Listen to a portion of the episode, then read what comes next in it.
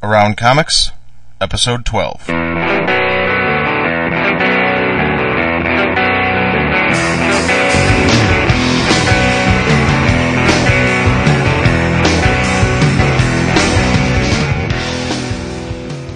Thank you for listening to another episode of Around Comics, where every week we assemble a new panel to discuss topics in and around the world of comics. I'm your host, Christopher Niesman, and I am joined, as always, by my partner in crime and the producer of the show, Brian Salazar. Howdy. Our first guest is a regular contributor at Around Comics. He is our resident DC fan, Tom Caters. Hello, everyone. And our last guest today is the host of the Pop Cult Online podcast. He is Rick Gordon. Hello. Gentlemen, thank you for being on the show and welcome to Around Comics. Today we are talking about the three most important words in real estate location, location, location. Longtime fans understand the importance of locations in comics. In real life, we are often products of our environment. The same can be said about comics. Taking it a step further, the locations of comics can be products of the characters that inhabit them. Now, Marvel and DC have approached locations in very different ways. It is one of the major differences between the two universes. While Marvel is set mostly in the New York area, New York City in particular, the DC universe is made up largely of fictional cities. We'll start our discussion with our resident DC fan today. Tom, why are the locations of the DC universe important to you as a reader? Uh, I feel that one of the real great things that DC has done when they let writers really sink their teeth into the cities is that they can make the city whatever they want it to be. Uh, places like Gotham, Metropolis, Keystone, all these cities where these major characters live, all, all have feelings of their own that change from writer to writer. And while sometimes that might bother fans that the city isn't always consistent, it's interesting to see different writers have different takes on what a city is like. Well, do you feel that the cities in the DC universe have almost become like secondary characters? I mean, Gotham in particular, in my opinion, has its own personality and feel. Oh yeah, it's uh, it is almost immediately recognizable in a story. That I mean, even to non-comic book fans, if you tell someone what Metropolis is, they know that's where Superman lives. They may not know that Metropolis is supposed to be this sort of shiny, protected city of Superman, but they're fictional, but they have a growing place, I think, in popular culture, like Gotham and Metropolis, especially. Now, uh, Rick, you've uh, you've probably been reading comics longer than than any of the other three here. How have you seen the the growth of the locations in the DC universe in your time as a reader? Well, starting as a Marvel reader and staying pretty much as a Marvel reader, I really haven't paid a lot of attention to the location. They were just kind of there in the background. Whereas with the Marvel stories, there was a commonality that I could really relate to because the heroes were going places and doing things that I could relate to on a personal level. Uh, there was a Spider-Man story where he fought the Punisher on the Roosevelt Island tram. Not two weeks later, I was driving down the FDR Drive with my parents, and I actually saw it. And it just, you know, when you're 11, that's probably the most thrilling thing. So I was actually looking around to see if Spider-Man would show up knowing full well he wouldn't, but it was just the thrill of looking. Well, that's something I was going to ask you. Is you grew up in in the New York area in, in White Plains, which you know very close to to New York City. How exciting was it for you having all of these locations within New York that you know in the comic pages Spider-Man is is swinging by on a web line or the Avengers mansion is is somewhere in this. I mean, did you ever catch yourself trying to find the Baxter building? Constantly. Constantly. and it was it was quite the struggle because you try to explain to your parents, well, we have to go down Fifth Avenue. I want to see if the the mansion is actually there. And they look at you like you're crazy and keep going, but it was it was a lot of fun. It was a lot of fun. And I don't think it's as fun nowadays. I think there's less emphasis on the city as a character itself. It's turning more and more into background because I think more and more of the artists are not from that area. Well, that was a, a point that I was going to get to a little bit later, and, and I'll throw this one uh, over to Sal. Uh, the accuracy of locations. I mean, with the internet today, there are more photo references than you can shake a stick at, and I, I can tell, especially in any comics that are set in the Chicago area, that if there's been a certain amount of research done in that, I appreciate it. Whenever you look at a city scene and it is not indicative of what that city is like, does that bother you, Sal? Personally, no. Yeah, I don't pay that much attention to the backgrounds unless they're integral to the story. To say, you know, this is inaccurate or this you know, bothers me, that kind of thing. It's not something that I pay attention to personally. Um, to me, the city should be background, uh, and that's all it should be. Uh, it could, you know, really matter less to me than anything. I know uh, a particular case, as far as Chicago goes, was in Brian Azzarello's first arc in A Hundred Bullets, and there were scenes that were taken directly out of, of certain locations in Chicago, and I thought that was that was really you know very accurate, and that showed me that they were very serious about making that an accurate story. So I enjoyed that. Um, now, in the Marvel universe, they are you know, largely located in Manhattan. And one interesting thing I've always noticed is that from the get go, the X Men were in New York, but not in New York City. They were removed from the from the central area where all the other heroes were. Um, Rick, you've read X Men. Mm-hmm. What do you, why do you think they did that? The X Men were always different than your average superhero. Your average superhero could take off a costume and blend right in. They couldn't, uh, for the most part. So they had to be somewhere somewhat secluded, away, separate. And I think that that's about the character of the X Men. They look human, but they're not. They're extra. They're they're different. And to just stick them in Manhattan you would lose much of the character of the group. I, I think it was very key that from the beginning they were they were isolated, they were separate, they were you know outcast even in the hero community, and that was the way that Marvel used location to to kind of drive that home. Mm-hmm. Um, we'll, we'll jump back over to the DC universe. Uh, I think everyone that listens to the show regularly knows that Tom is a big Flash fan. Tom, how important is it to you that Flash has his own city to to to patrol? I think it really makes the character in a way. Because for a while after um, Crisis on Infinite Earths, they actually had the, the Flash live in New York City, and there was just something off about that because they kind of did that with Green Lantern when they had uh, Kyle Rayner take over. And there's just something missing from that in a way because for years and years and years, the Flash was always, you know, either Keystone City or Central City, depending on whether it's the Golden Age or Silver Age.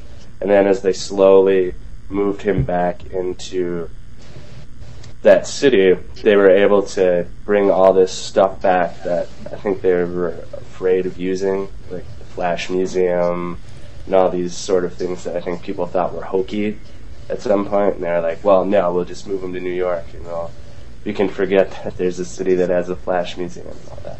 And then as the last like couple years, where Geoff Johns has really made Keystone a uh, really important part of the Flash stories. Well, I, I think in, in DC that giving each hero, for the most part, giving them their own city has allowed them to develop the the rogues gallery. Now, you know, we see rogues galleries in the Marvel universe, but in DC, having them in one city has really added to that. I mean, that's their territory. Yeah, and I think it's also interesting because uh, listening to Rick talk about how having the story set in New York made it more tangible to him. Well, to me, I grew up in Green Bay, and there's nothing at all that I could grasp about New York when I was like eight. I lived in Green Bay. You know, Keystone City or Central City was a hell of a lot more like the suburb area I grew up in than New York was. Hmm. I mean, and that's not a, a you know a bad thing about those stories. It's just my you know I wasn't able to get the same sort of feeling of like oh you know the Flash lived in the suburbs like where I live you know which is kind of you know just sort of a other side of the coin from Rick's experience. Well, I've always wondered if that was a, a conscious effort on the two companies. You know, did some did some meeting take place where somebody said, "Okay, Marvel is doing real cities. We should never do a real city." Yeah, I don't know because it goes back all the way to like the golden age. You know, this when the original Human Torch fought Namor, they like really destroyed New York. But I have a hard time imagining that back then they planned that so well. You know, like because it just seemed like not that they never did any business plans, but I would have a hard time imagining that they would think for the next 50 years we need to set out how we're going to divide up our cities. But it Well, you can't, you No, can't imagine that at at some point, you know, they're on a golf course smoking big cigars, Oh, just yeah. casually discussing, you know, you, you, can have guys. the rest of the United States, Right. and you'll have New York. yeah, I could see that. I think it might be more realistic to think that the, the, you know the people coming up with these characters were looking for anything to separate themselves because if you imagine at the time everyone and their sister were trying to come up with superheroes it was extremely hot popular and everyone wanted their own superhero but you know you're you're trying to compete for the same amount of landscape so you're you know your guy that swims underwater you know in the Atlantic Ocean you know is different than their guy that swims underwater in you know Atlantis or or your you know your speedster in you know in in his city or so it may have just been a natural progression of trying to separate in any way from from the other characters that are coming up popping up you know minute by minute literally. Yeah, because you don't want an eight-year-old, you know, whose whose hero, you know, lives and works in Manhattan, wondering, hey, why doesn't he run into Batman, or why doesn't he run into this one, that one from another company? Well, uh, yeah, I mean, and, and there are probably legal issues to some degree. Also, I mean, there there's there's you know legendary historic battles of of legal issues between companies. You know, uh, going back to to Superman starting it all off, and and everyone basically ripping that character off. So. Once again, it may have just been uh, trying to separate yourself in any way possible. And I've been to Northwest Indiana, and there's no place like Fawcett City in Northwest Indiana, which is, I think, where it's supposed to be. Yeah, anyone in Chicago's been to Gary. I haven't seen no Fawcett City. Yeah, They seen could use a superhero or two there, though. yes, they, they could. You know, and that's the thing about the universe. And this is coming from an old Marvel zombie.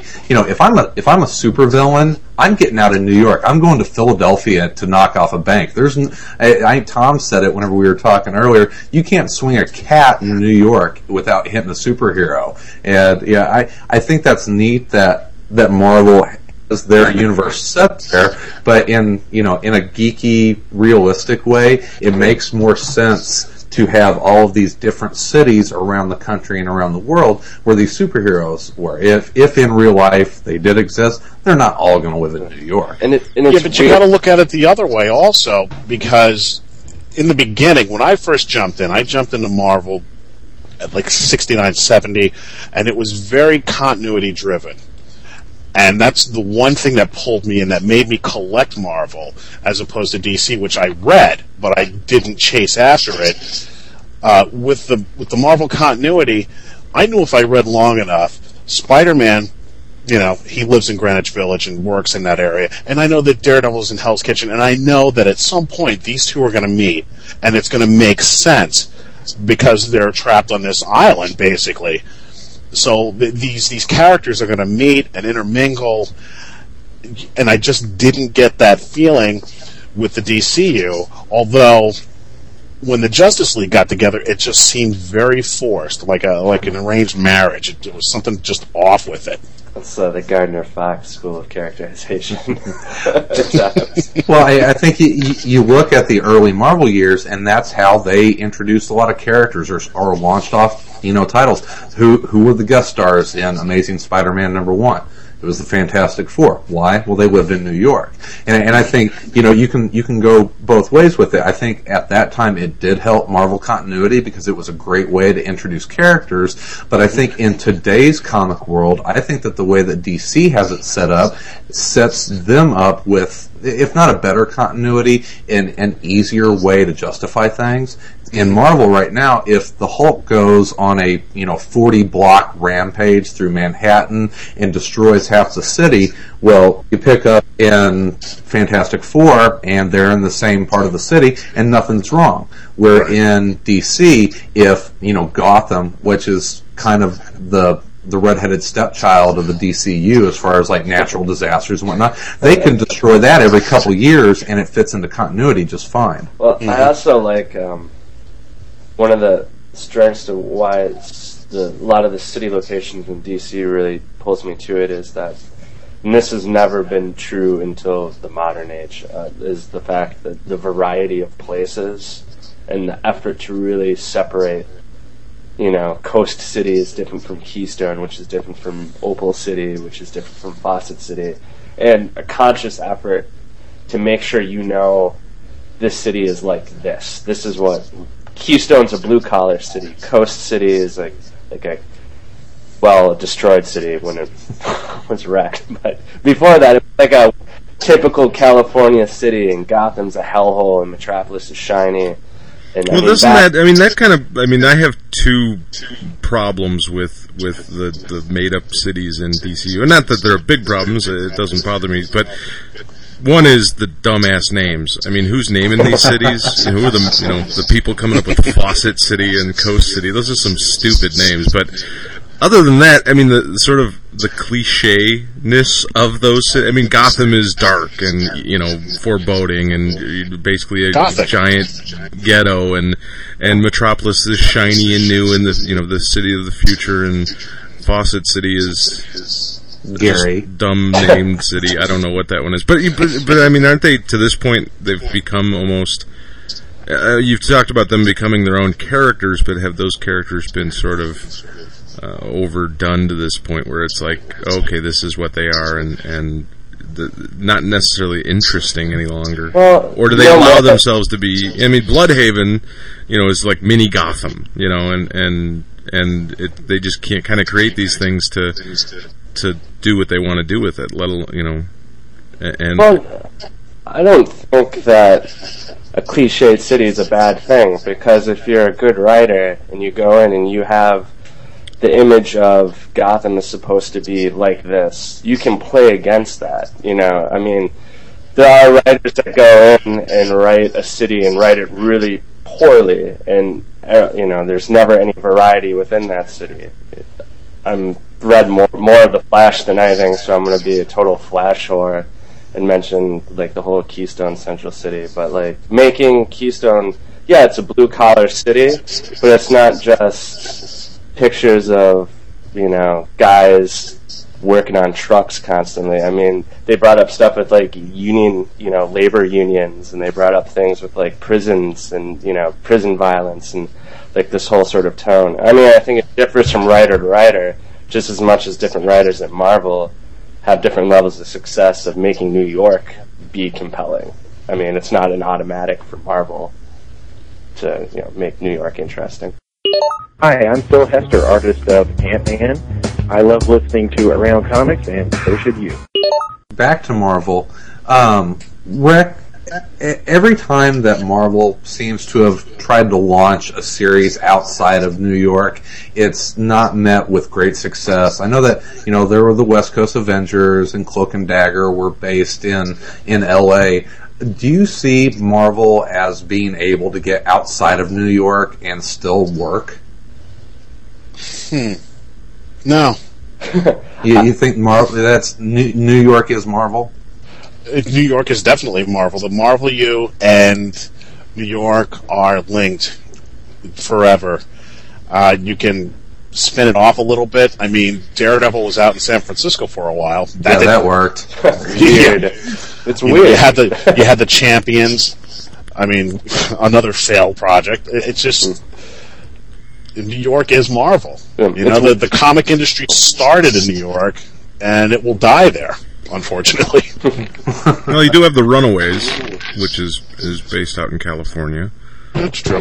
and that's you know been somewhat successful. But I think you know the point is that it, it is so ingrained with Manhattan and New York City that uh, it, it would be extremely difficult for them to ever sort of branch out from that. But some of my favorite stories were always like Hulk stuff when he's out in the desert, you know, in the middle of nowhere, just you know fighting tanks and stuff, where where New York wasn't involved. And I think you know a lot of times they had to do that just so once again the continuity wasn't you know so screwed up when the Hulk tore down the Empire State Building. Well, they, they should have given Hulk Desert City then. Sand City, maybe. well, some of my favorite Avengers stories were, I mean, we're talking about, you know, quote unquote, Earth's mightiest heroes, and for the longest time they were running around Manhattan, and they were, they were New York's mightiest heroes. But my favorite Avengers stories were whenever they would take them out of New York and they would be out saving the world. And, um, right before, um, uh, Bendis hopped on with Avengers Disassembled, there was a great story that took place in South Dakota, and it was one of one of the best Avengers stories I had read in years. So I, I like it whenever they get them out of New York. Yeah, but you always want them to hop in the Quinjet and go back home to Fifth Avenue. You know, go out into space. You know, you- play around with Moondragon, whatever. But you always have to have a, a home to come home to.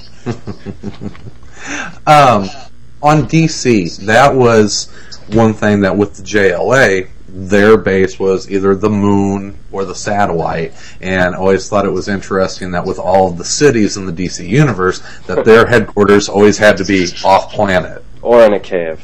They were in a cave for a while. Really? yeah, it's it's their first headquarters was in a cave where they used to have Snapper Carr. But I mean, I think that was definitely a conscious choice on their part, like not to. Because I mean, back in the day, Uh, Rick's right. Like when Green Lantern teams up with Flash, it's it's like two parents making a play date for their kids who don't like each other. You know, like they're just shoved into the same book. So I mean, it was probably definitely very much an effort. Not you can't put the JLA in Metropolis, or otherwise you got to do it, well, you know, with all that type of stuff. But uh, I was kind of like the moon thing now. I think that was sort of a interesting The moon idea. base. Yeah, I mean, it's just it was done basically out of utility. I think for that, just so it wouldn't interfere with other stuff going on. Well, I, th- I think Rick uh, made a point of whenever there was, you know, quote unquote, a, a team up in the DC universe, it was very forced. It's like, okay, what is Flash doing out of Keystone City? And he'd, you know, be like, oh, I just wanted to, you know, go for a jog, and so I'm in Coast City now. Oh, and there are these people robbing this Oh, bank. Solomon Grundy's here. All right, you and me, we'll team up. Yeah, Atom riding on his shoulder. Yeah, exactly. I mean, the team ups were very bad back in the day. Never very forced. Yeah, I'd be real intimidated if I was a bank robber and I saw a Black Canary and Elongated Man coming after me. I wouldn't know to laugh and drop my money back and just start shooting. Elongated man hanging out in Keystone or Central back in the day. But And so, what, Tom? What are what what's the lineup of of DC cities, and and what what heroes are associated Uh, with them? well, you got well, you know, you got Metropolis, Gotham, Coast City is Green Lantern, which I think they rebuilt. then you got Opal City for Starman, and you have Saint Roche or Roche um, for Hawkman. And you have Fawcett City for the Marvel family, and uh, those are the ones I just reeled off the top of my head. Keystone for Flash. Keystone and Central for Flash, and uh, those are like the major. Well, Star City for Green Arrow. So Are there- are there any cities- DCs How are there cities relate in the real world? Is Keystone City? Is it It's in you know? Is it Kansas City. Chicago? Is it Minneapolis? What? You know, how does it Uh, work? Keystone and Central City are supposed to be like Kansas City, like Missouri and Kansas type. Mhm. Like there's a bridge between the two of them. Now, I never did understand where Metropolis was. You know, you watch Like if you New Jersey or something like that. well, yeah, but if you know you, you watch Smallville, it's it's in Kansas, and it you know I was like, okay, Yeah. is Metropolis Kansas City? Because that's a, a real interesting place for Superman to be. It's already it's already Central City. You can't do that. I, Uh, we- I think Metropolis good. was just supposed to be a you know a New York, just not in New York, I guess. uh, you look, and then uh, what? There's Sub Diego now, which was San Diego. oh yeah, Sa- San Diego sunk. Uh, and then wh- when did Blüdhaven come around? You know, Jeff, I love DC, and Blüdhaven sucks. I'm sorry. Well, it's gone now anyway, but well, yeah, I guess it's just like so you have you know one hellhole, and then like 20 miles away you have all of a sudden a new hellhole that's like even worse. but yeah, that's kind of silly. I mean, is Blüdhaven a new city? Is it like you know what, four or five years old? Was it you know was it basically created for Nightwing? I think it was created for Nightwing. I think it's older than four or five years old, but It's I New mean, Gotham. quote me on. New- Yeah, the older one is so nice that people want it to. expand. Yeah, yeah there, there was too much crime in Gotham, so all the criminals, you know, split up and moved to, to Blüdhaven. Yeah. Or you get a lot of those sort of everything becomes sort of Gothamy, like uh, Star City. It's becoming a bit more Gothamy all the time, uh, like crime and all that. But the writers do a pretty good job with that one of not making it Gotham light. Hey, how about Sin City? Right? Hey, you know, if, if we're talking about locations, that is that is one that we don't have to talk about just Marvel and DC. You know, tell me another city that has more personality and character and operates as a secondary character more than Sin City. Yeah, absolutely. I mean, there's you know, there's hardly anything that I mean that that is what that book is about. It's not, not any of the characters. It is that city and what it has turned those people into, and what they're forced to become, and and the way that city just you know talk about taking Gotham to the next level, or, or, you know just. Uh, an absolutely ridiculous level. There's there's no city that is as much a character as as, as Sin City is. Yeah. Rick, have you ever ever been a Sin City fan? Uh, not really. I came into it late with the movie. I remember seeing it on the stands and just I was just burnt out on Frank Miller at the time. So It, it is it is Frank Miller kind of like boiled down to his essence, and and it's Sin City is actually Basin City, and it's got its whole you know political structure and you know the different neighborhoods, and it breaks those down, and it it is its own world. Uh, um, another uh, another indie book that I wanted to talk about was Brian Wood's Local. Uh, Sal and I were joking around this week that we have to have our weekly Brian Wood appreciation moment. Um Sal, you you've read Local. Uh, how do you like it? Well, I, I'm enjoying it. it. It's a different type of book, obviously, which most of the stuff that Brian Wood does is different than, than anything else, and that's what I enjoy about it. Um, local is basically him taking one location in in so far it's only been in the United States. Generally, it's a small town. I, I think he did. Uh, Minneapolis, uh, was it St. Paul? I think he he started out in Portland, Portland. then uh, Minneapolis, then uh, Richmond, Virginia, and then the last one was was it Missoula, Montana? Yeah, so not necessarily small towns, but smaller cities, and um, and you know picks out some interesting characters from that, or going through that, or coming to that city, and and tells their tale. And and he's done. You know a lot of research.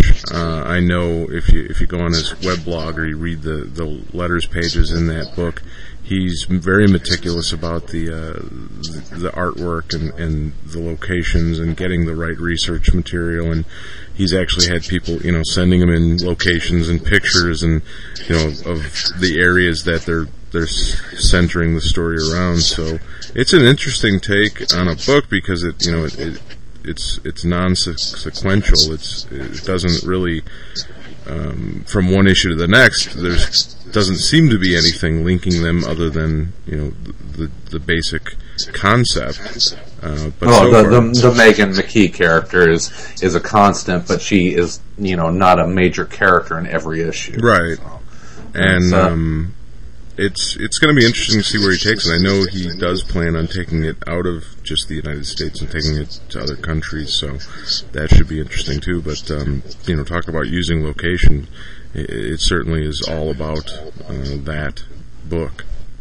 I think he saw that, you know, the same thing a lot of other comic fans see is that you can take things out of New York, you can take it out of LA or whatever major city, and there are amazing stories to be told just by using locations, just by going around the country and finding things. You know, Richmond, Virginia, there's interesting things that happen there. So, Local is uh, is a book that uh, that I'm really enjoying. And really, if you wanted you wanted to talk about, I mean, DMZ is sort of using a location in a different way to get a point across.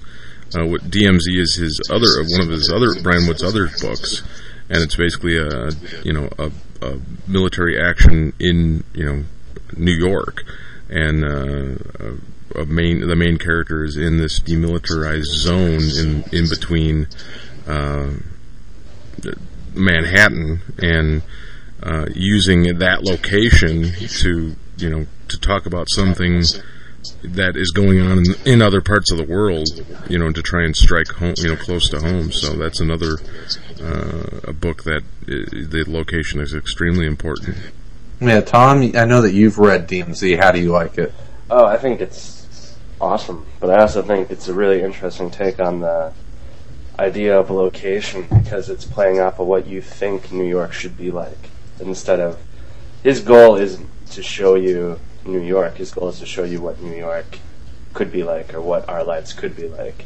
Which I, I think when a good writer gets into it, it takes as much effort to research that or to think about that than it does to show you what a city's really like. 'Cause, I mean, it's still New York, but it's not quite the New York that you would see, you know, if you went there. But it's, I mean, it's a great use of location. It hmm. plays off of that. Uh, Rick, have you read any of uh, either local or DMZ? I know that you're mostly mainstream, but I know that you'll uh, dip your toe in the independent pool from time to time. I actually have local on the to read pile. I just haven't actually gotten to it yet, but it's it's coming up quick. It, it is it is good stuff. So On your I- recommendation, by the way. nice. That I that that'll wrap up our Brian Wood appreciation moment for the week. Yeah, are you guys getting the check soon? Or- Brian Wood send all proceeds to Around Comics.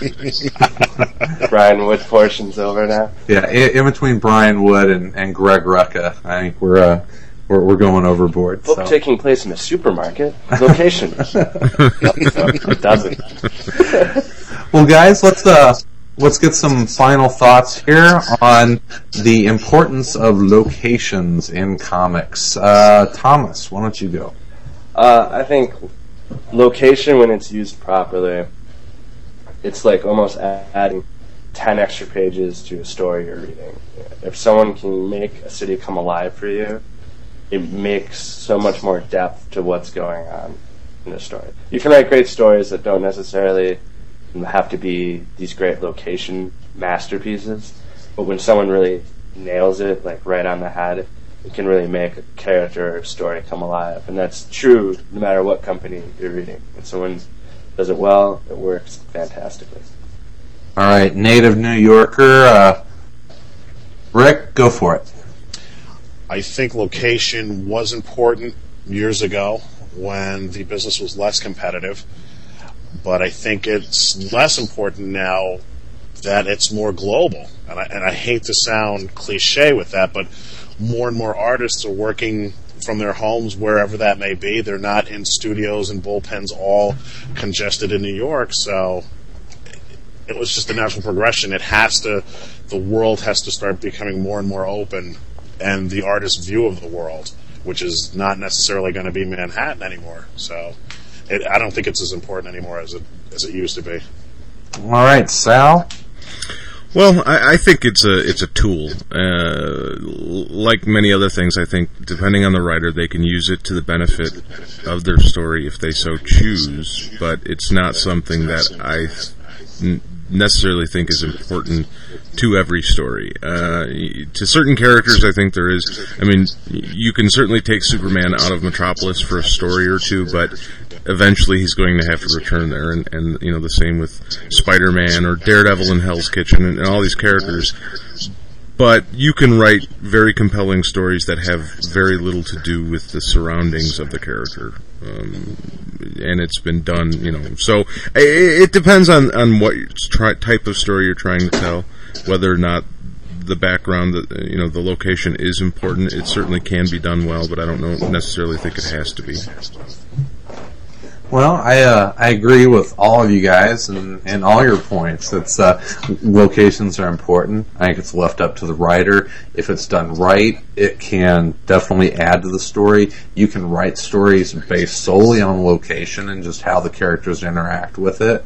Um, but whenever it comes down to it, it really is what the characters do you know how it's written. And like Sal said it is a tool. But if it's used correctly it's a very powerful tool in comics um, that'll wrap up our topic discussion for the week. I do have uh, one clarification from last week's show. We had talked about uh, Roy Thomas's return to Red Sonja, and David Price went out and dug up some information for us, so I wanted to pass this along.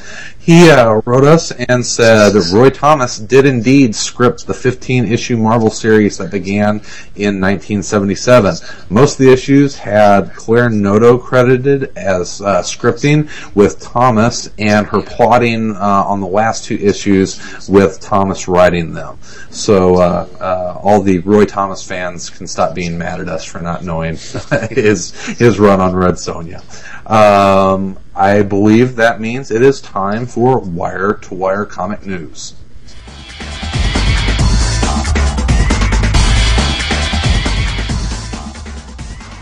These are your top headlines for the week of April 3rd, 2006.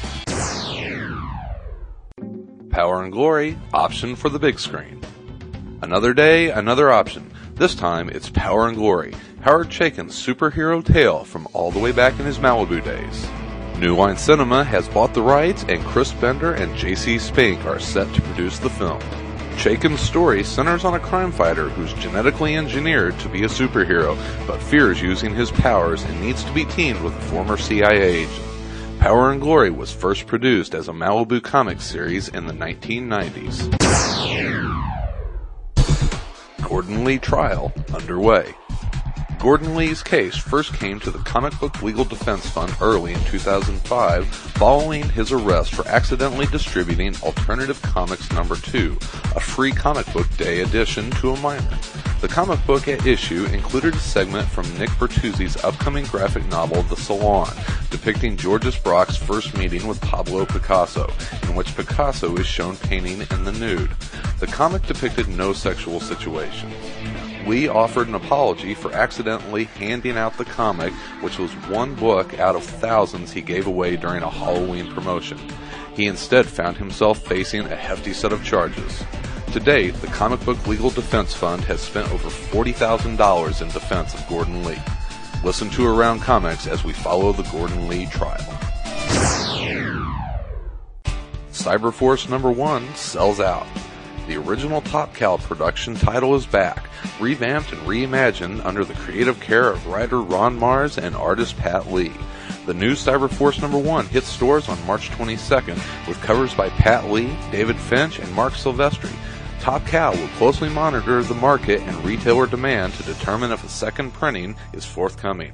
Cyberforce number 2 will be in stores on April 19th. Think there's nothing new under the sun in the world of comics? Well, one new studio plans to challenge that mindset. Visionary Comics Studio is proud to announce its public debut. VCS is not the typical comic book studio. It's actually something pretty radically different, said C. Edward Selner, creative director for the fledgling outfit. It's a teaching studio. We're not a school, we're a working studio that hones the skills of aspiring professionals to get their work to the level that it can stand on its own next to any comic book on the racks. To learn more about Visionary Comics Studio, check them out on the web at www.visionarycomics.com. Remender is dynamite. Shortly after, Dynamite Entertainment announced its agreement with Universal Studios Consumer Products Group to produce comics based on the classic Battlestar Galactica series, the company has announced that creator Rick Remender will write the opening arc as well as the ongoing series.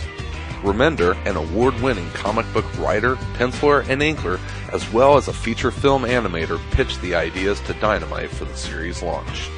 Remender seems excited about the project, saying that, given the recent rebirth of the franchise, it's a real honor to be entrusted with the untold tales of the original Battlestar Galactica. Like every blue-blooded kid in America in the late 70s, I was a big fan. I've been working hard at translating that childhood enthusiasm into what I hope will be seen as a powerful and imaginative story told with a fresh voice while staying true to the original tone. Devil's Due is set for the release of a new three-part miniseries, G.I. Joe Declassified. The writer that started it all, Larry Hama, returns to the fold this June to tell the unbelievable story of how the G.I. Joe team became the elite fighting force that they are today. Get the untold stories of the very beginning of the G.I. Joe saga in this 48 page, three issue bi monthly series, illustrated by up and coming artist Pat Quinn. Ultimate Fantastic Four number 30 kicks off Frightful, which will not only feature the return of Doctor Doom, but also the debut of the Ultimate Frightful Four. Everything has been building towards this three issue arc that puts the Ultimate Fantastic Four through their toughest test yet. It also marks the end of Mark Millar and Greg Land's year long run on the title. Marvel Comics has tapped prolific author and veteran comic book writer Peter David to script the first seven issues of the groundbreaking new comic book series adapted from Stephen King's magnum opus, The Dark Tower. The first issue is scheduled to debut in February 2007. These have been your top headlines for the week of April 3rd, 2006. For the full version of these and other stories, please go to AroundComics.com, your source for the best in comics, news, reviews, and opinions.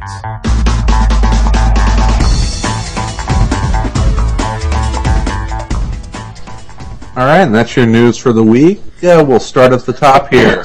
Power and Glory has been optioned for a film. Uh, Power and Glory is a Howard Chaykin work. Uh, Sal, I know that you are a Chaykin fan. Did you ever read Power and Glory? I did read Power and Glory uh, years ago. Um, it should be interesting to see what they do with it. I mean, Chaykin's stuff could easily translate into film. I think his style of, of writing and art is very cinematic. Um, it will be interesting to see if you know what kind of rating they go for. If they, they try and go for a, a PG thirteen or a PG rating, it, it it may suffer some considering Chaykin's style and, and more gritty and adult uh, humor and, and, and situations that he puts in his stuff. But uh, but I'll certainly be on the lookout for it.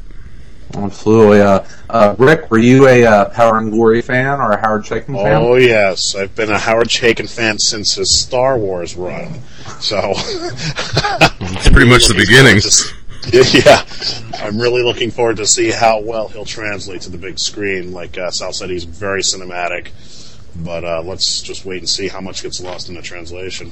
Yeah, I know that Sal's been waiting for American Flag to, to get Oh, made into you know an adult HBO series. Starring Charlie Sheen. I think Charlie Sheen would play that character perfectly. Yeah, well, I think actually uh, Howard Chaykin is going to be one of the uh, uh, artist spotlights here in the in the future. Uh, moving on, it is the uh, the Gordon Lee trial. Uh, anyone that's not heard about this, this is a very big deal in the world of comics. We're actually uh, probably going to dedicate an entire episode to this. Tom, have you been following the Gordon Lee trial? Yeah, I've heard about it, and I don't know how far into the huge rant I want to go about how ridiculous the the whole thing is. It seems to me like this is just a sort of a symptom of how frightened everyone in America is of anything challenging. You know, we've been uh, we've been sort of set up to fear like this type of thing happening, but what's the worst that could come from a comic book that has a naked, you know, portrayal of Picasso? Like, what kid is to get that and like, oh no, I'm gonna go buy some heroin, drink, and this is gonna be the best time ever. You know, like I don't. I, it's just so weird because I don't get why people are so freaked out. But that's because I'm a crazy liberal. So. Mm. well, I think it's certainly yeah. it's certainly you know someone looking to make an example out of them, and and it is you know this certain this specific situation looks obviously ridiculous and crazy, but it does. You know, there are certain instances where things that should have labels on them don't, um, in this industry, and things like this can happen, and, and, and worse than this. I, I know, Chris, we had talked about uh, I, I'm just thanking God that he hadn't uh, passed out the first issue of Zombie King. Yeah. I mean that had no label on it whatsoever, and, and you know the, the second page on it is, is a zombie, you know, sodomizing a cow in the, the moonlight. So you know, I know there were retailers out there that put that on the shelf with everything else because they they didn't know. It didn't have any kind of labeling on it, didn't you know, didn't say it was an adult title, and you know, once you look at inside the pages, it obviously was, and and so it's a problem. Unfortunately, in this instance, you know, this guy is is kind of getting you know screwed because of it. But uh, you know, I don't know what the solution is. Certainly, Well, I know that uh, Sal, you have two children, but Rick has uh, two children that are starting to get into the, the comic book reading age. So, from the uh, from the parent of what, what I know an eleven year old at least, um, how do you feel about this? Once again, the onus is on the parents. Uh, I think nowadays a lot of parents are just giving up their responsibility. They're, you know, placing it on the teachers, to the community, television, video games, anything but themselves. Uh, I posted a picture today of my son reading a comic book. He actually was going through a stack of books, and I was watching him to make sure he just wasn't grabbing any random book because you just never know. And this problem is is cyclical. It's it's a generational problem. I mean, we went through this in the 50s. We went through this in the 70s. We went through it with Friendly Franks in the 80s. Every new generation that comes along, there's got to be a scapegoat. Comic books are easy to, to become a scapegoat. yeah. But at the same time, I mean, don't you foresee a time where your son's going to be able to go to the comic shop on his own, and you're not going to be there to look at what he purchases? by the time that happens, I think he'll be prepared emotionally, psychologically to handle pretty much everything that's out there. Um, it's a different world. I, I, I was. think, kids, I, I I think gonna kids are a little more sophisticated than they were at my age. I- I mean, I- the I wasn't, Stacy uh, really freaked me out, but I got over it. Well, it, it, it's it's one of those, and I will I will also mention that the the picture that you posted today, you said it was the best birthday present that you could have gotten. So, uh, happy birthday, Rick! Oh, thank you. Are, are we going to sing for him? No, no, you're No, not. okay. well, we're talking about you know being emotionally stable enough to handle stuff. I know Zombie King. I, I wasn't emotionally stable enough to handle that. Yeah, and I mean, a 15 year old kid walks into a comic book shop and, and buys that off the rack because it, you know, it doesn't have a label and, and takes it home and, and you know, I, I mean, I agree with with with you on, on, on one side of it that parents can't certainly ignore things and just say, well, you know, it's up to the the, the publisher or the video game manufacturer or whatever. The, you you have to take an, an active you know participation in what your kid is doing, but to some degree, I don't know that Yeah, there's got to be a human element involved. You know, the shopkeeper should know what's out there. You know, just because uh, Black Kiss is in a wrapper, you know, make sure a kid doesn't open it. But once again, I mean, this you know this certain situation, it, there was no, you know, you expect every comic owner to read every book page to page that they put on the shelf and know exactly what's in it. That seems uh, unrealistic to me to to expect them to be able to do that. Well, I think the one thing we need to keep in mind is that in Europe, they have been reading comic books where zombies have been sodomizing cows for years, and it's just a cultural difference that we just haven't gotten over yet. You know, Well, They That's why they have to Picasso digitally.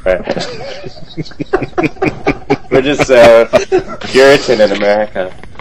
Well, uh, Well, once I- again, I, I, you know that's a whole nother issue. I know. Yeah. I don't care what Europeans are doing. I, I don't want you know I don't want my kid reading that. Yeah.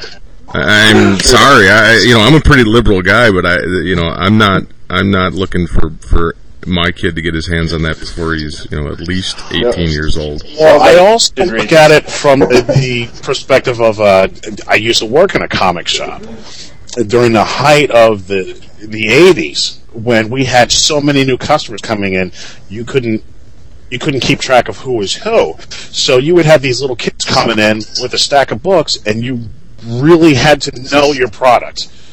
And, and yes, you did have to almost read every page and know what was going on. Well, Because it- let me tell you, when you're working in a comic shop, there is plenty of downtime. There is no reason not to be able to have a, a fairly good grasp of what's coming through your doors and what's going out. I can agree, but then you're leaving it up to the shop owner to dictate what is appropriate or not appropriate. And I think that you know, with this stuff going on, I think that we're we are getting closer, and you know, fortunately, unfortunately, to having a standardized um, grading uh, or or you know rating for comics. I don't know if that's the answer. I don't know you know who's going to set that up, but it's it's it's coming. It's just going to be a reaction. It's going to do as well as the the parental stickers on the out on the CDs have. Well, at least you know, there's something though. I mean, at least it gives you a chance to know. You know, I mean, I got I got carded today because I bought an adult video game, or not, a, but a mature video game. I bought the Godfather video game, and at Best Buy, and the girl actually asked for my ID. Now I look well over 18, but she asked for my ID. I didn't have a problem with that, and and at least you know, as a parent, if my you know my 14 year old kid comes home with that game, I know because it says on there that it's mature. Mm-hmm. I don't have to play it to know what's in it because it's got a label on it. I mean, at least you know Marvel does that. They label their own stuff. It's mm-hmm. something. I mean, it's it's. I don't know if it's an answer or solution, but it's something. Well, it's just being aware. That's all. Right, but at You the know, same time, I mean, goes so far, and the, the the shopkeeper can only go so far. But you know, it's all part of the, the, the bigger picture. I would, I guess. Yeah, ra- raise your kids well, and uh, we're going to dedicate, uh, I think, an entire episode because there's obviously a, a lot more to talk about there. And uh, yeah, video game my ass, Salazar. Um, no. Video game. yeah, quote quote. No, no, it wasn't it was a video game. It, it was a, a mature video game, not a. well let's uh, let's move on here. Um, Although I do, I am looking for my Black Kiss to be optioned for a porno film. So I'm waiting on that Howard Chaykin property to be optioned. nice, yeah, yeah. He and Alan Moore can get together. what Moore's been writing. Uh, Cy- Cyberforce number one sells out. Um, any any takers here? The name is frightening. Damn, I would have bought it, but now that it's sold out, we'll never get a copy. I'll never. Um, Tom and I were talking before the show that uh, he has an idea for doing a uh, you know from the archives uh, podcast. It's uh, you know a group of guys sitting around from like 1991 talking about all the cool comics coming out, and uh, C- Yeah. Cyberforce would would fit right in there. So if anybody starts doing that podcast, I will find you. That's my idea. Hold on, let me write that down. Yeah. Uh-huh. 1991. 1991. Oh, we need another cable comic book. like, oh, I can't get enough of him.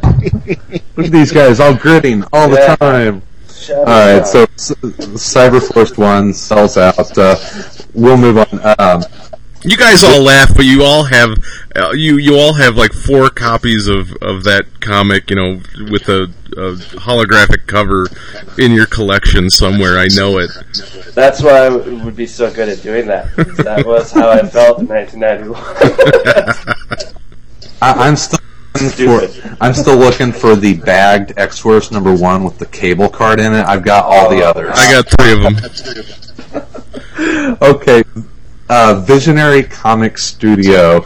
Uh, uh, an interesting little story. It is a, a comic studio that uh, it looks like it's bringing in uh, somewhat amateur talent, setting up the company as a working studio to uh, to get comics out on the shelves. Uh, anyone think good idea to uh, to start up a, a comic studio? Um, or? It's It kind of interesting. it's an interesting concept. Well, it was uh, a pretty a pretty good sized story. There was uh, way too much to throw into our news this week, but uh, go in, take a look at it. Go to aroundcomics.com, and it was a, a very interesting story as far as trying to to dent uh, the comic market. Um, right there with Cyberforce number one, we have Gojo uh, Declassified, and it's uh, the untold stories of the GI Joe crew. In- Interesting. Crickets again. Whoopee! Snake Eyes talking, maybe? Ooh! Don't spoil it. Spoiler warning. I, you know these all these like licensed properties. They you know there's so many of them out there, and you know I don't know who's reading GI Joe GI Joe any longer or now. I don't know. Uh, Even stuff that I do like, I, television shows and movies that get licensed for some reason. And maybe it's because you know when I was younger there were so many bad ones out there that they just I'm automatically turned off from any of them. Well, we were talking about you know Chaykin earlier with Star Wars. How was that? his Star Wars Mm-hmm. bad. you know, it was. I don't know. I, I mean, you just can't compare. You know, film and then. All right, well, take it. Go ahead, Rick. Oh, It's a it's a gateway thing. It's a gateway thing. I got into comic collecting specifically because of the '67 Spider-Man cartoon. If it was not for that cartoon, I would have absolutely no interest in comics. My sons have gotten into it through video games, Sonic the Hedgehog. They bought Sonic comics, realized that there were other comics out there. It's it's it's that gateway theory. There's always going to be some other media that brings you into comics. I doubt there's very many people that go in cold. Yeah, but Well- I mean, where are they coming? What are G? There's like a bunch of kids out there buying GI Joe figures and then reading the comics. No, they, that could Maybe. be. GI Joe is still being produced. Is it? Still a viable toy. I started reading comics because of Doctor Who, and Marvel picked up the the Doctor Who franchise. You know, but you know, Hey, I- ever I- since they got rid of the kung fu grip, I just can't get into GI Joe any longer. What, what, let's segue into a another uh, property here, and that is Battlestar Galactica. And this was exciting for me because Rick Remender was announced that he's going to be the writer on um, it's uh, two different Battlestar Galacticas coming out. One on the new Battlestar Galactica series and one on the classic. And Rick Remender is going to be penning the uh, old classic Battlestar. Because it's Remender, I'm going to check it out. So, Tom, I'm, I've never really liked Battlestar Galactica, but I might look at it because it's Rick Remender. But I, I've got the same thing Sal has with licensed properties, where I don't know what it is. Uh, I just can't.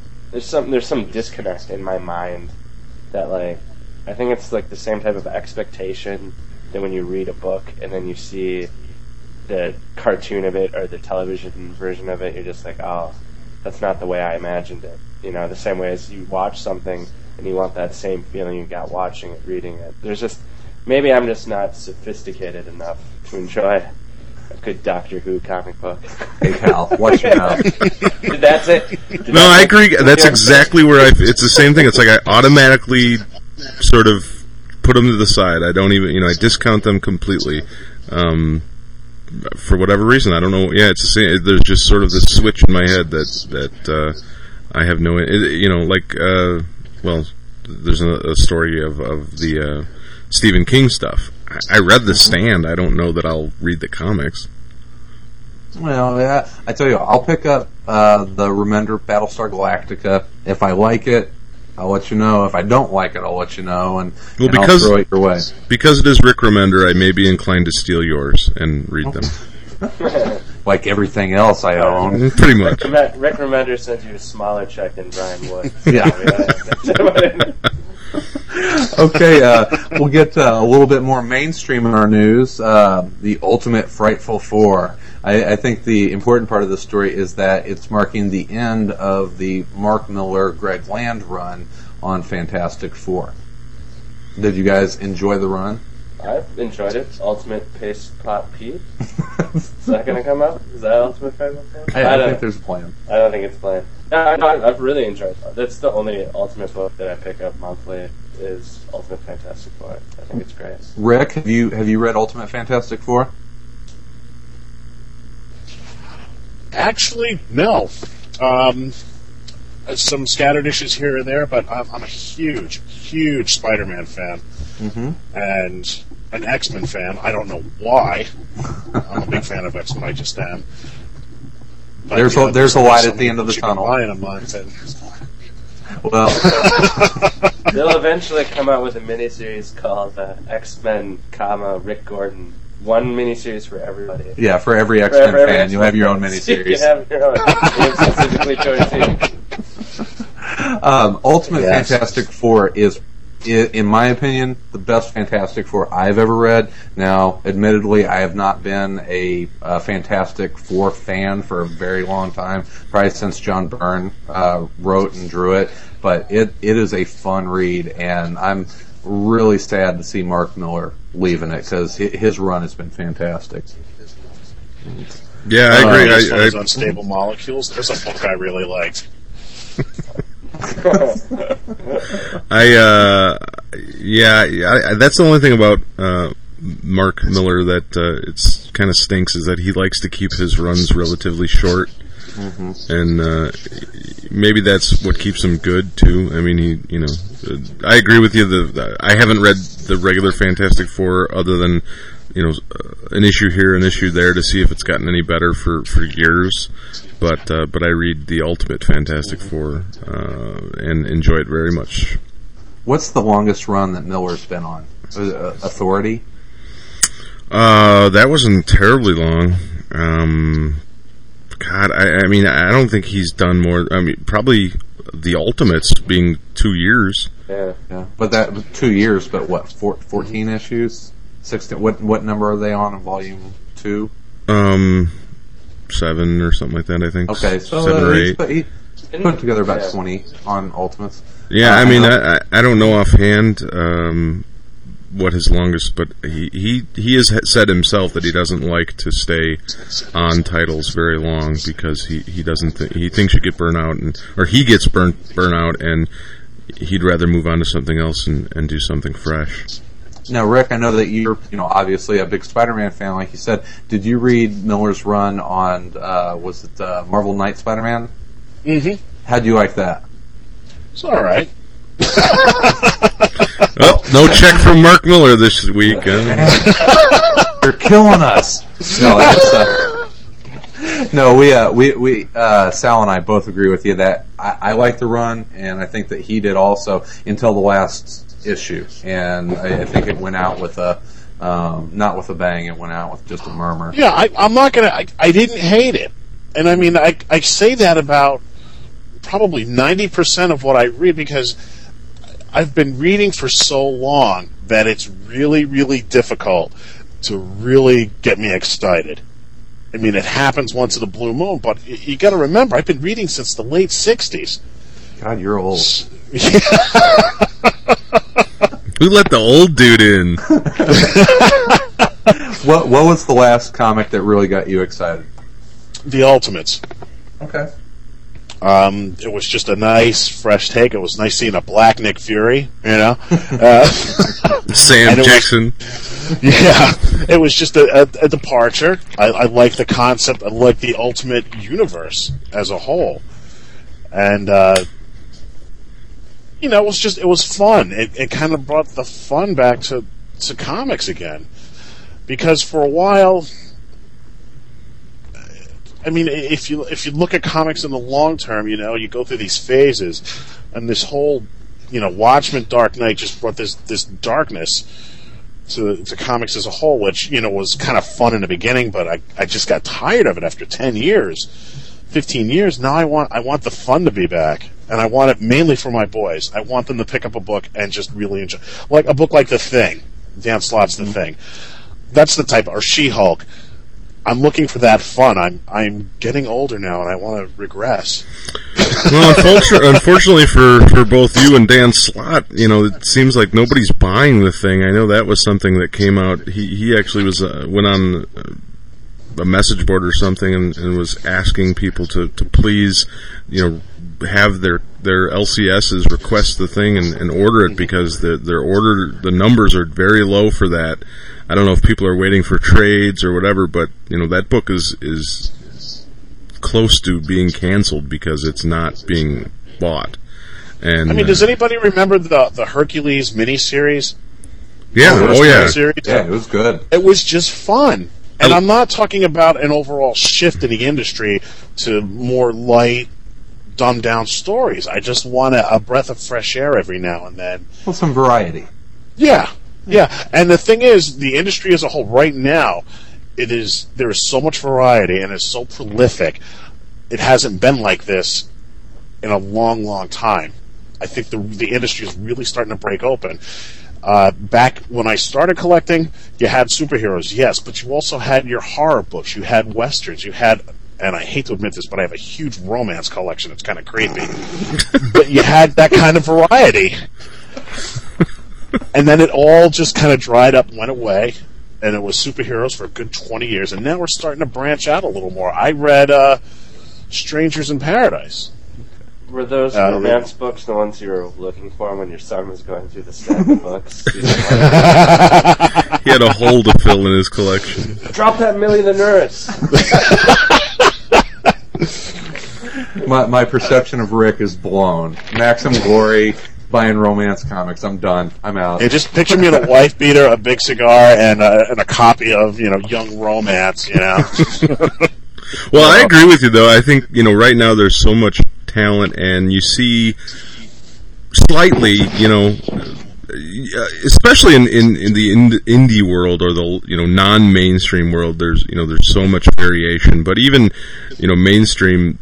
You're seeing on the edges, you know, some changes being made, and, and them trying to do, you know, I think DC maybe more so. I mean, you, what they're doing with One Year Later and all that, yet to be seen, but it looks like they may be, you know, changing, you know, company wide.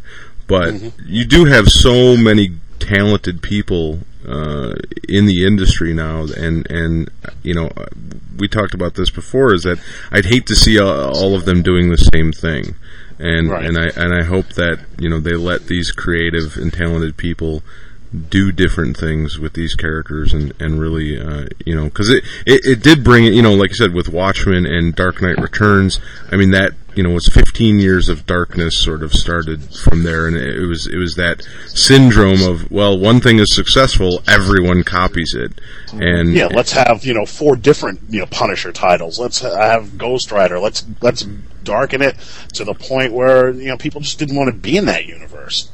yeah That's- and and and hopefully we can learn from our mistakes Well, I know that it's a business, and Marvel, i they, I'm sure that they have a cutoff point. Whenever circulation drops below a certain number, that book's in danger. But I hope that they look beyond the basic numbers with a book like Thing or Marvel mm-hmm. Team Up and sees what it has to offer to a different segment of readers than what maybe their core readership is, and to say have a 15, 16 year old or a 33 year old like me that enjoys reading the thing and says, you know what, we may take a hit on it, but it's still important. It's still a quality book. And even if we're going to lose a little money on it, we need to keep a book like this out there because it opens up the world of comics to a lot of different people that may not want to read Punisher Max. It's all about marketing at this point. The content is there. The variety is out there, but getting it to the masses is almost next. It's next to impossible nowadays. Well, it's a lot of competition. Yeah, And it's, and we've we've talked about marketing in comics before, and I, I think the key is that they have to stop marketing against each other, and and that's that's what I constantly see, and I know that Tom feels that way also. You know what I saw at an antique store last weekend? a, a spit a spin rack. Nice. I haven't seen one in God knows how long. I, I almost bought the thing, but it wasn't an actual spinner. Mm-hmm. It was just one of those fixed racks. But I it would look perfect in a Spider-Man room. But I, I just think about it. It's like my sons have never seen a spin rack. They probably never will see one. I, I wish they would. I wish they would be able to go down to the local, you know, Mobil on the run and see a spin rack and pick up some books there. Yeah, I But saw I, know those rack. days are long gone. Well, I saw a spinner rack a couple weeks ago, but it was like in a Borders. I, I haven't Yeah. seen one in a in a. No, those don't count. Yeah, you know, They're but too posh looking. it, I, exactly what you're talking about, and I don't think that we're ever going to see them back in the convenience marts. So, um, let's move on to uh, uh, the story about Peter David uh, writing the Dark Tower series. This uh, this series has been talked about for God, I don't know, a couple years now at least about uh, Stephen King optioning this to Marvel. Uh, Sal, I, ha, have you read the Dark Tower? Yeah, I, I, have. Um, I don't think I ever finished it. I, I used to be a very big Stephen King fan. I have a uh, leather uh, edition of of about 20, 20 or twenty five of his novels, um, and I've read just about all of his stuff. Um, I think his his writing is going to be difficult to sort of emulate or put into a comic book um, because of the depth of it and the characters that he creates and how much he puts into those characters, which I think is what you know I enjoy of his writing. You know, is is is the what he does with his characters and and who he creates in his books. Um, I think that's going to be hard to do in a comic book. Uh, you know, his stuff is so dense a lot of the times. I, you know, it'd be interesting to see how that comes out um, in a comic. But Peter David's a you know a, a very good writer um, in his own right, so it, it should be. It's going to be a challenge, I think, but we'll see.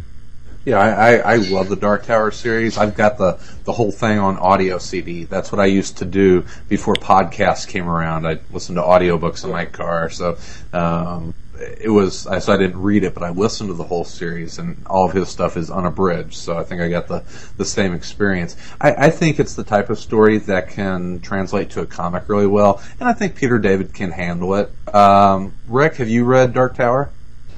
Let me just throw this in right right off the rip. I am not a Stephen King fan, so So we're not Peter getting a check from him. There's another one. Thanks, Rick. is Mark Peter came David off being the on list. this? I'm the official curmudgeon. Great. is um is is Peter David going to be enough to bring me in on this? If I'm not a huge fan, I mean, I'm not not to say I don't hate Stephen King, but I just don't get it. I don't see what the big deal is. I'm more of a Clive Barker fan. Do you like westerns? Do you like romance westerns? Mm-hmm. Yeah, hey, who doesn't like a good romance western? Or just romance? Because I think they're they're going to do Brokeback Mountain, the the graphic novel, soon. oh, Lord. great. They're going to give that one away on free comic book Is, Daily Jacob, Miners, is too. Jacob going to write it? Lawsuits. Oh, good. Well, we'll we'll see. Once again, I'll I'll probably pick up the Dark Tower comic and let everyone know what I think about it, as if that would matter, and then I'll give it to Sal, and he'll get a free read at it. So, Well, Why do you think I hang out with you? Well, my fiance likes Stephen King, and she has friends who love Stephen King. Do you think this would be a, a, a nice gateway book for them to bring them into the uh, comics fold? maybe, but that never seems to work. You know, I. It, I, I will hand out comic books to people that you know may like you know something, and if it gets adapted to a comic book, I think you know we've hit on it already that the licenses for comic books they have a tendency of being done really poorly, and mm-hmm. so I think it's all about the quality. You know, you know, Pe- Peter David. Honestly, I love some of his stuff. Some of his other stuff is okay.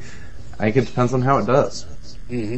You know, it's you know, it's like you know Harry Potter, you know, comics. You know, that'll never happen. But you know, it, would that be a great gateway comic? I think so. If we can just get rolling to, you know, get off our high horse and license that out.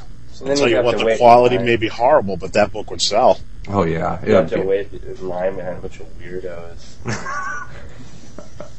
Your Yeah. books. bunch of crazy people. Dressed up in, in wizard outfits Yeah, and even, whatnot. even, weirder, even weirder and geekier Yeah, than me. yeah, yeah. Then we could actually see a wizard take on the Hulk at the uh, at the local comic shop. I just want to get my superhero comics, you wizard. Get out of my way. You know, the funny thing is, I could see some of Stephen King stuff done in in like manga. You know, you, if you took like it and turned that into a manga, uh, I Oh, think, it- it's a perfect one. yeah, you know, Wow. uh, some of his stuff I think would translate better to that almost. But once again, I just like I said, I just think it's going to be difficult. I don't know if I'm the only one, but but to me, what I you know, and I don't, I haven't read Stephen King stuff in a while, but when I did read a lot of it, I I thought his character development was what made him uh, you know special, and to try and do that in a comic is going to be impossible. I think um, to to replicate that, and I don't know. It's going to be you know, it will be interesting. Well, we'll we'll we'll report on it whenever it comes out. Even though I got a feeling that's like I said, they've they've been talking about this for two years at least. So if it comes out in 2007, I will be very surprised. So um, we'll we'll see when that comes out. Uh, maybe it'll be a top of the stack. Which uh, speaking of, I believe it is time for top of the stack. Top, top of the stack. Of the stack. stack, stack. That's right. It's top of the stack. It is our chance to let you, the listener, know what we have been reading in the last week. Uh, Sal, what is your top of the stack this week? Uh, my top of the stack is Zombie Tales: The Dead, number one from Boom Studios. Uh, this is a uh, collaboration of a bunch of artists and writers put out by uh, the newly formed Boom Studios, who've who've done a, a great job of getting their name out there and have put out some really quality books over the last year. Uh, Zombie Tales: The the Dead number one is uh, a collection of oh, it looks like about six stories about zombies. Um, and you know, there's been a ton of zombie stuff out there. Uh, I'm a I'm a huge zombie movie fan, and I read most zombie books and and and get into it. And th- what, I liked about this particular book was um, one, the different take they took. Uh, the different take they took, the different uh, take they had on these stories. uh, They were they centered more around um, from the zombies' uh, point of view, or from maybe ancillary characters uh, around these zombies and how uh, it affected them. And, and all of the stories are completely different. Uh, there's nothing linking them from one to the next. Uh, even you know timelines and locations. Nothing. They're, they're completely different. You know, separate stories. The artwork is consistently pretty darn good. Um, and a lot of times with collections, you're sort of, you know, you, you, you're hit or miss. You know, maybe one or two stories would be good. The rest of them are kind of so-so. But in the two books that I've gotten from Boom Studios, I think they've done a, a, a fairly good job of trying to, to keep the quality of all the stories uh, on the same, you know, pretty high level. So if you like zombies, um, you know this is you know this is nothing groundbreaking. It's uh, but it's it's good stuff. It's fun, morbid, dark, uh, funny in some instances, and even sad. So uh, if you're into zombie stories, I would suggest picking it up. Was there any farm animal sodomy? Uh, there was no farm animal sodomy, but there were a group of animals breaking out of a zoo. oh, okay. So Yeah. There's potential. Mr. Gordon, what is uh, the birthday boy's top of the stack? Right now, I am reading First Family. Uh, uh, issue one of six. It looks like yet another retelling of the origin of the Fantastic Four, but I just love it. I absolutely love it. Uh, Joe Casey writing, Chris Weston pencils, Gary Erskine inks. I love this book. I, I, can't, I can't even describe to you the joy. It was, like I discussed before, it is a fun book. Well, are they are they uh, fighting the Russians, or is it an updated telling of it? It, it looks like it's a, just an updated telling, just a different angle. They came at it from a different slant. Um, I don't know where. it's six issues. I don't know how they're pacing it, but right now, I'm just thumbing through it right now as we look. It's it's it's very interesting. Well, you should, uh, we, we talked about Ultimate Fantastic Four. If they pace it like that, it'll be issue four before they get their superpowers. So, Hey, uh, Ray, have you read? Uh, do you read Planetary by chance? No, unfortunately, I don't. You, oh, well, it's a great I- book, but but the, the, the most recent arc, um, which is sort of a uh, enlightenment of the the big bad guys, basically in the universe that Warren Ellis has created in that book.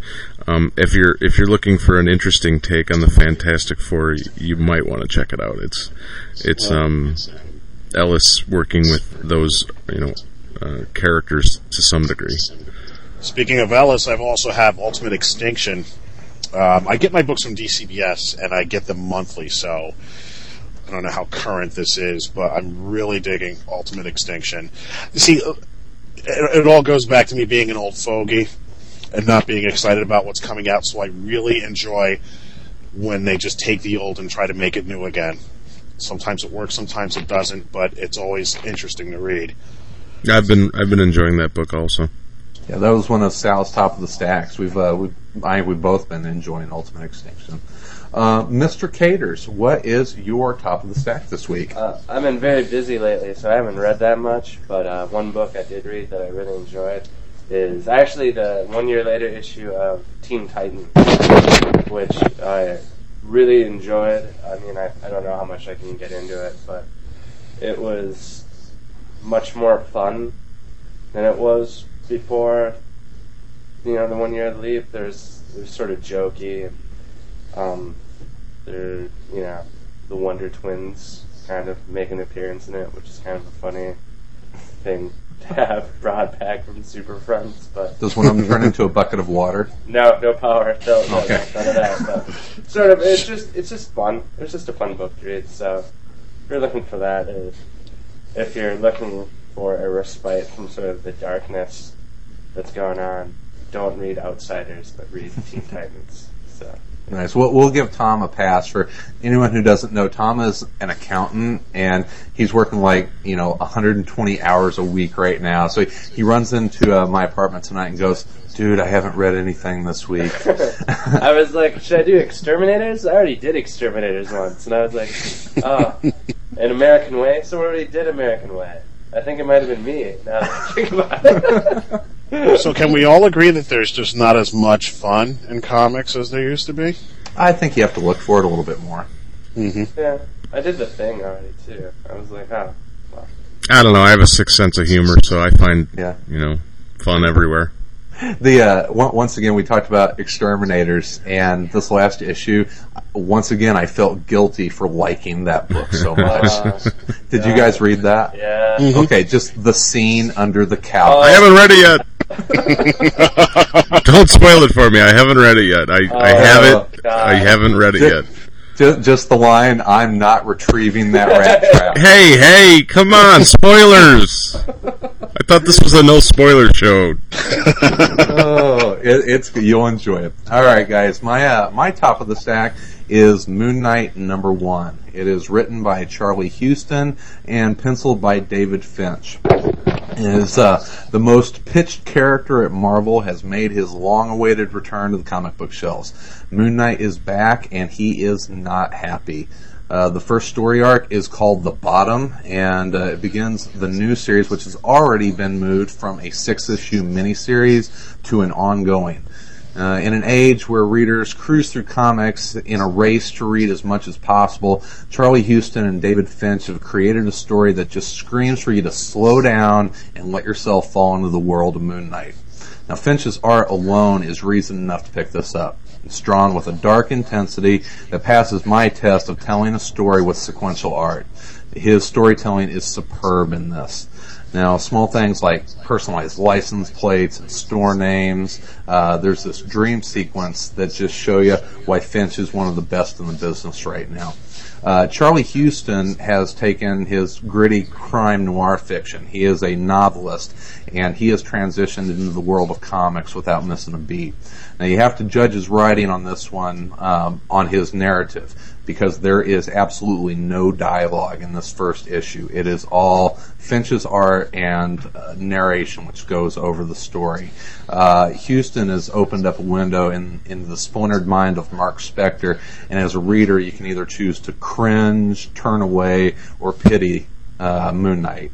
Um, action abounds in this issue, and there are a lot of deeper plot lines that, once again, slow down, enjoy this issue because there's not a lot of dialogue.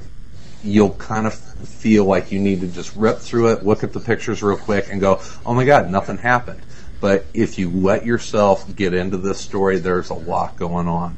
Now, uh, the uh, the return of Moon Knight has been long awaited, and uh, Finch and Huston are off to a nice start. It's going to be hard for them to uh, keep this from being Marvel's B-list version of Batman, which is what I always thought Moon Knight was in a lot of ways. He was basically take Batman, put him in a white outfit, and a lot of the stories can seem the same. But um, they're off to a great start. I think this has a chance of being a very good ongoing series. So Moon Knight is my top of the stack, and uh, since Charlie Huston is a newcomer to the world of comics, you can find out more about him at his official website, which is www.pulpnoir.com. And guys, that is top of the stack for this week. Um, Sal, do you have uh, any announcements?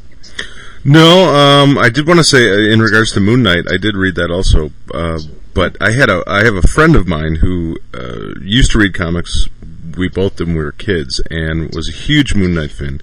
Probably hasn't read a comic book in 15 years or longer. And I told him Moon Knight was coming back out with a with a new uh, series, and, and he, he made me pick him up on uh, a copy of the first issue to, to check out, and he was very excited to, to hear that Moon Knight was coming back because it was one of his favorites. So I just thought that was an interesting side note. Oh, no, it's yeah, I, I liked it. Uh, uh, Rick or Tom, have you picked it up yet? R- Tom hasn't read anything this week, but um, no, I probably won't pick it up either. oh, oh At some point, sorry. yeah, and, and to Kev on uh, on the Comic Geek Speak show. I'm sorry, dude. Hi- His outfit is white in this. They they say it like three times. It's not still, So poor- no way is this still. Yeah, poor poor Kevin. We'll have to wait for you know clarification on Ultimate Moon Knight because they haven't said in that one. Now, and I will say also, I think it might have been Tom that was sort of making fun of the dialogue in the preview pages that came out every week for the last month for this book. Yeah, that sort of freaked me out a little bit. Well, once you read the story, I think it, it it actually makes more sense what he's saying, and and uh, it's Huston. I think wrote it that way not for the effect that you may have gotten from seeing the preview pages, but for the effect of of what is going on in Mark Spector's life and mind at the moment. So I, I, to me, because I when you said that initially, I, I kind of agreed. It was like it is kind of strange and, and kind of cheesy sounding and you know everything. But then I read the issue and, and at the end of it, I was like, well, that seemed to make more sense as far as why he would be saying things like that. Yeah, it, it, it worked, and you know, was it a, was it a perfect comic? No, but I I liked it a lot. Well, then it doesn't deserve to be on top of the stack. It must be perfect in every way. Hey, I do want to give a couple shout outs here to uh, some of our, our uh, fellow podcasters. Uh, first of all, one of our guests today, Rick Gordon, is the host of the Pop Cult Online podcast. Rick, can you give us a, a rundown of what uh, the Pop Cult Online is? Uh, just basically a podcast and website devoted to the 10 year old and all of us. And I just, you know, discuss things that a 10 year old would, but not in a creepy way. You guys, you guys focus a lot on Bronze Age, uh, even some Silver Age stuff, and We're trying you know, to. We're getting there. Yeah, the the big oversized GI Joe toys and Pop Tarts. Uh, those Joes were not oversized; they were the correct size. That's right, baby. Damn, snap. you youngsters just don't know. Well, I've listened to uh, the first uh, episode that uh, you did with David Price, and it was funny. There was a, a thread on the forum that came up that David Price is everywhere. He was on like four podcasts in the last week, so he's making the rounds. He's turning into the little podcast for that, David. yes, he is. Yes, he is. And just a reminder: the second episode went up today. Nice. So we've got we've got another episode up there. I'm actually interviewing my sons that I uh, talk about all the time. So Nice. it's, I'll have to quite check that. insightful. Um, another uh, podcast out there. I had a really nice conversation with Chris Marshall over at Collected Comics Library. If you are a reader of trades or uh, masterwork editions, any of the collected comics, his podcast is a must. He updates you on everything that's coming out, gives you great reviews, tips on buying. Uh, Chris has a great comic mind for the industry and what's going on, and is just sincerely a very, very nice guy, even though he lives in Detroit. But uh, check, please check out the uh, the com- uh, collected comics library with Chris Marshall, and always a shout out to our friend uh, Bruce R at Comics Cast. Uh, he continues to yeah, Bruce, he's he's the best, and uh, and then our uh, our friends over at Comic Geek Speak, which if you're listening to this, chances are you've heard them, and uh, we want to thank them for uh, hosting our forum. If you'd like to chirp in on any of the discussions from today or just comics in general, please visit us at our forum. You can go to aroundcomics.com, click forum, or you can go to comicgeekspeak.com and access the forum there. Uh, please email us with any of your questions, comments, topic ideas, etc. Uh, did want to mention this is uh, not our our NPR uh, begging time of the month, but uh, I did notice that that Sal has a donate button on the website. So if you want to throw a buck or two our way, we will always appreciate that. And uh, one last footnote I had was uh, start planning for Wizard World Chicago for any of the out of towners. Uh, Wizard World is going to be, I believe, August 3rd, 4th, and 5th here in Chicago. Let us know if you're planning on attending. We are definitely going to be there and recording shows on site. So let us know if you plan on attending. And uh, Sal, if you don't have anything else, I think that uh, that does it for me. I think that's it. Another show in the All right. can. You got it. Everyone have a wonderful week. We will see you again next Monday.